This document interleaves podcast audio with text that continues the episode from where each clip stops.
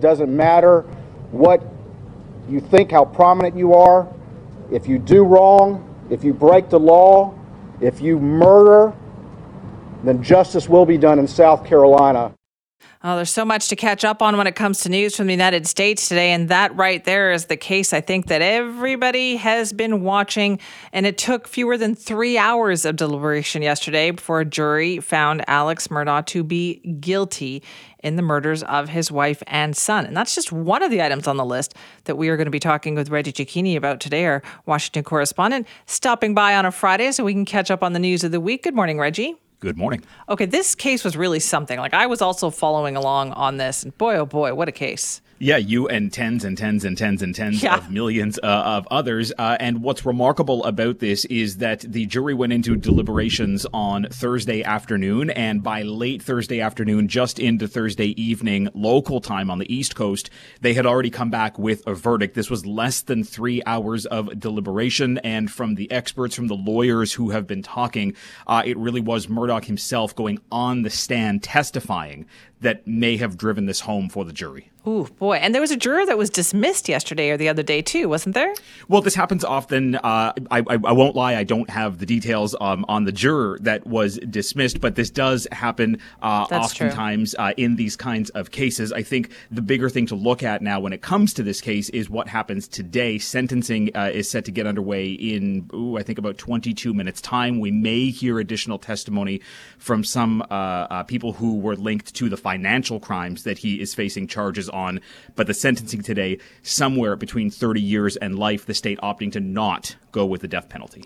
Reggie, have you, like millions of others, watched the Netflix documentary? I have not watched the Oh, Netflix documentary. To be honest, I, I took Netflix off my TV a couple Oh, of months look at ago. when the new crown comes back, I'll put it back.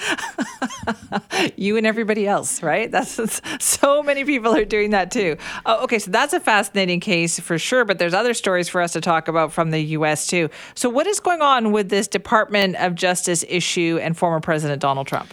This is a big deal. Uh, typically, we see the Department of Justice say that sitting presidents are covered by protections that they can't be charged or indicted on any crimes. But Donald Trump is now out of office. But at the same time, the DOJ is saying, look, Donald Trump, when he was speaking to the crowd at the Ellipse the hours before the riots took place at January 6th, those words uh, likely resulted in violence towards uh, uh, House members, towards lawmakers, and towards police and the public. And they ultimately decided that those words were not covered by the First Amendment and that a court could go ahead and open up and potentially carry out a lawsuit against Donald Trump. This is a win for some police officers. It is a win for Democratic lawmakers who have been doing this.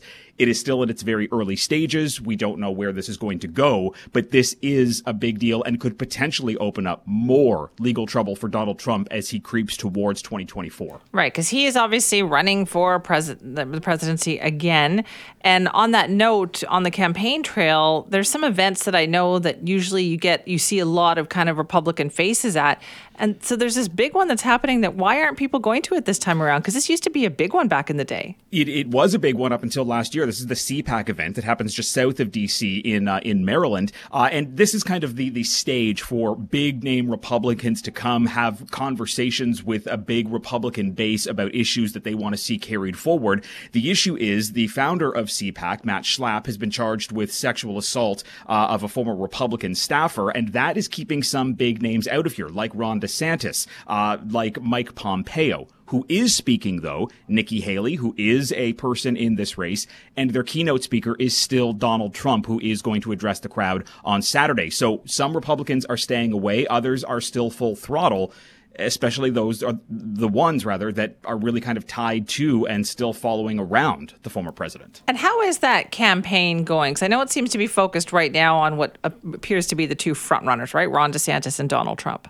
Yeah, and and Donald Trump has actually put out a plan, or is about to put out a five point plan that he's going to try to chip away at some of this lead that Ron DeSantis has been taking in recent polls here by trying to attack him on his uh, time in the House when he wanted to raise the age uh, and eligibility for uh, Social Security and Medicare programs. He also wants to go after Ron DeSantis for being wishy washy when it comes to funding for Ukraine, essentially trying to say, look, there's a limited pool of Republican base members. I need to make sure that I get all of them and take them away from DeSantis because even right now, while Donald Trump is still the quote unquote leader of the Republican Party, Ron DeSantis in some polls is starting to move ahead of him.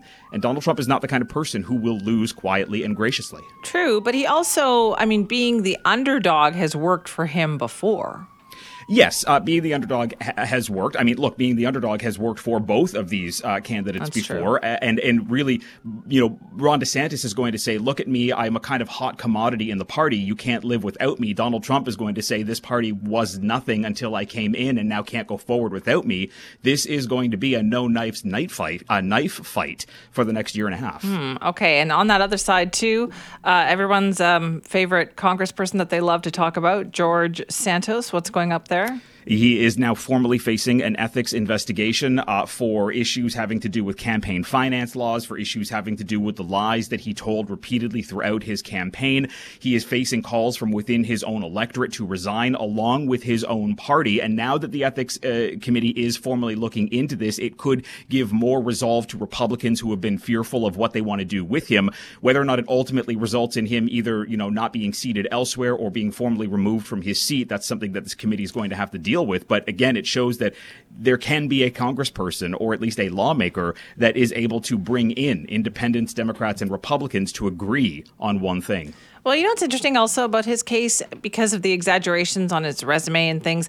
I have found that I've been reading more stories where they've been digging into the backgrounds of other you know, congresspeople or politicians saying, well, people make a lot of claims on their resumes. It doesn't mean they shouldn't get checked out, right, if they run for office. Yeah, and, and look, the, the issues, uh, what that comes down to is the issues having to do with George Santos. A lot of this was covered by some of the media, some of the smaller media in New York, but the bigger media wasn't picking it up. And this kind of came back to, well, this is the media's fault for not doing a deep dive in it, which then led to a big fight about, well, the media is starting to make too many cuts. And because of that, they're not able to do as much investigative work as they once used to. But you're right. This does happen in every election.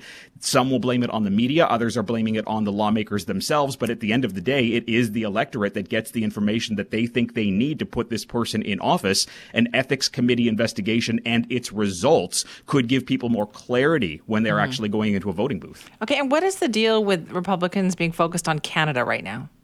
Uh, so, I mean, re- Republicans are focused on Canada, number one, uh, because it is a way to kind of go after the Biden administration for what they see are failed border policies, but also it's a way for them to bring focus back to the southern border. Earlier this week, I was at a news conference where a series of kind of fringe right Republicans were saying the Canadian border is this national security issue for the United States because so much of it is just unprotected and unpatrolled. The real problem that they have is northern border patrollers are being taken down to the southern border, trying to use that as an excuse to say the administration is failing on immigration, at the same time saying this is a Canadian fault because Ottawa has what they believe to be lax visa policies for certain people trying to enter the U.S. Ultimately, what they want to see is more beefed up patrol, more beefed up security at the border. None of them talked about how this could be accomplished on a bipartisan basis. It was simply the fault of everyone else. Okay, and on a final note, Reggie, I got to ask you about this because I was confused about where this was coming from. But all of this this COVID nineteen stuff and the FBI director saying that okay, now we think it came from the lab. Like, what is going on with this? So, look, there are several. There are more than a dozen U.S. agencies that are looking into the origins of COVID nineteen. The Department of Energy came out in recent days and said that they have low confidence that it came from a Wuhan lab. The FBI came out publicly in an interview with Fox to say that they have moderate uh, confidence that it came from a lab, but it's only two of about 17 that are making that conclusion. Ultimately, Republicans are saying, look, we were right from the beginning. Democrats, Dr. Fauci, so and so, they were wrong. The problem is, is how this is being viewed. Some Republicans were saying it started in a lab uh, as some kind of bio warfare program. Others are now saying, look, this may have been an accidental slip from within a lab. There's far more work that needs to be done. China is saying that this is wrong. The U.S. government is continuing its investigation, but what it's doing is creating more and more confusion for the public the president's actually putting a, billion dollars or asking for a billion dollars to cut back on the misinformation that was created during COVID and at the same time try to get some answers. Right. Okay. And on the final note, then, speaking of the president, uh, when is he going to declare for 2024? Because I understand the first lady went to Africa for a trip, and all anybody talked about were her comments on on her husband running again. That that it, that it, it's going to be his decision. She doesn't see it not happening. That it's going to happen soon. We thought it was going to happen in March. We know that the president is headed to Canada sometime in the next couple of weeks. We're trying to hammer that down. Is it going to happen before that? We don't know. We've also heard that it could happen sometime, maybe at the end of the month, into April, possibly into May. He hasn't said a full out no yet. The problem is he hasn't said a full out yes yet, and because of that, Democrats are trying to figure out, well, what do we do? We are starting to run out of time. It's the president's cards that he's holding. The ball is in his court. Everybody in the United States, Canada, the world, Yeah. just sitting and waiting. No kidding. All right, Reggie, thank you. Thank you.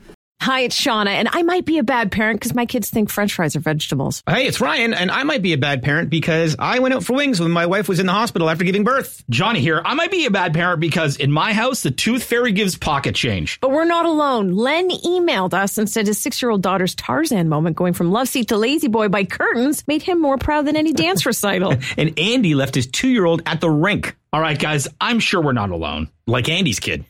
For stories and confessions like this, make sure you check out our podcast. It's called Bad Parents, and it's available wherever you get your podcasts. I left a glove at the rink.